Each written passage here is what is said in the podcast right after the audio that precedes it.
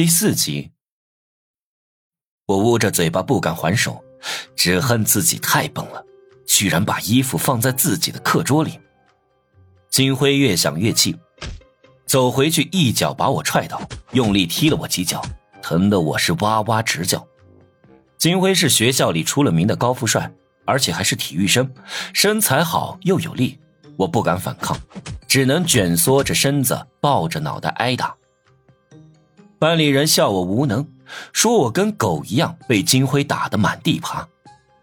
可我早就习惯了，只希望金辉的火气能快点发完。算了，给无能一次机会吧，谁都有犯错的时候，说不定他真的是被冤枉的。我的手脚全都被踢破，这时候班花突然开口给我说情，金辉才罢手。我听到班花这么说，惊得张大了嘴巴。我们平时话都没说过，他居然会帮我说话，怪了。范婷婷也帮我求情，说大家都是同学，没必要这样。范婷婷是班里唯一一个愿意跟我说话的女生，我在她面前丢了脸，感觉没脸见她了。但是王磊没有放过我，把这事告诉了班主任。班主任把我叫过去骂了一顿，还让教导主任给了我一次记过处分。可恨了，又被王磊摆了一道。我简单处理完伤口，回到教室里，打开手机看第三个任务，心想这次一定要报仇。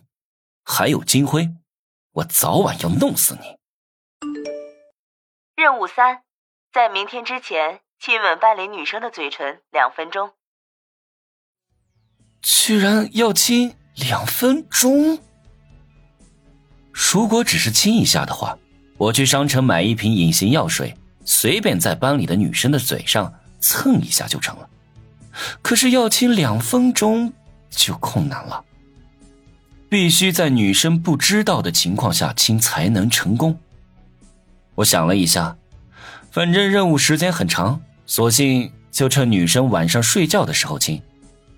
这次还是选王磊，我就不信这次还会搞错。隐形药水是必需品，我手头还剩下三十金币，买了一瓶一分钟的隐形药水。除此之外，我还在商城里发现了一样好东西——一次性的穿墙油，涂抹在身上能穿越墙壁，只能使用一次。这是好东西。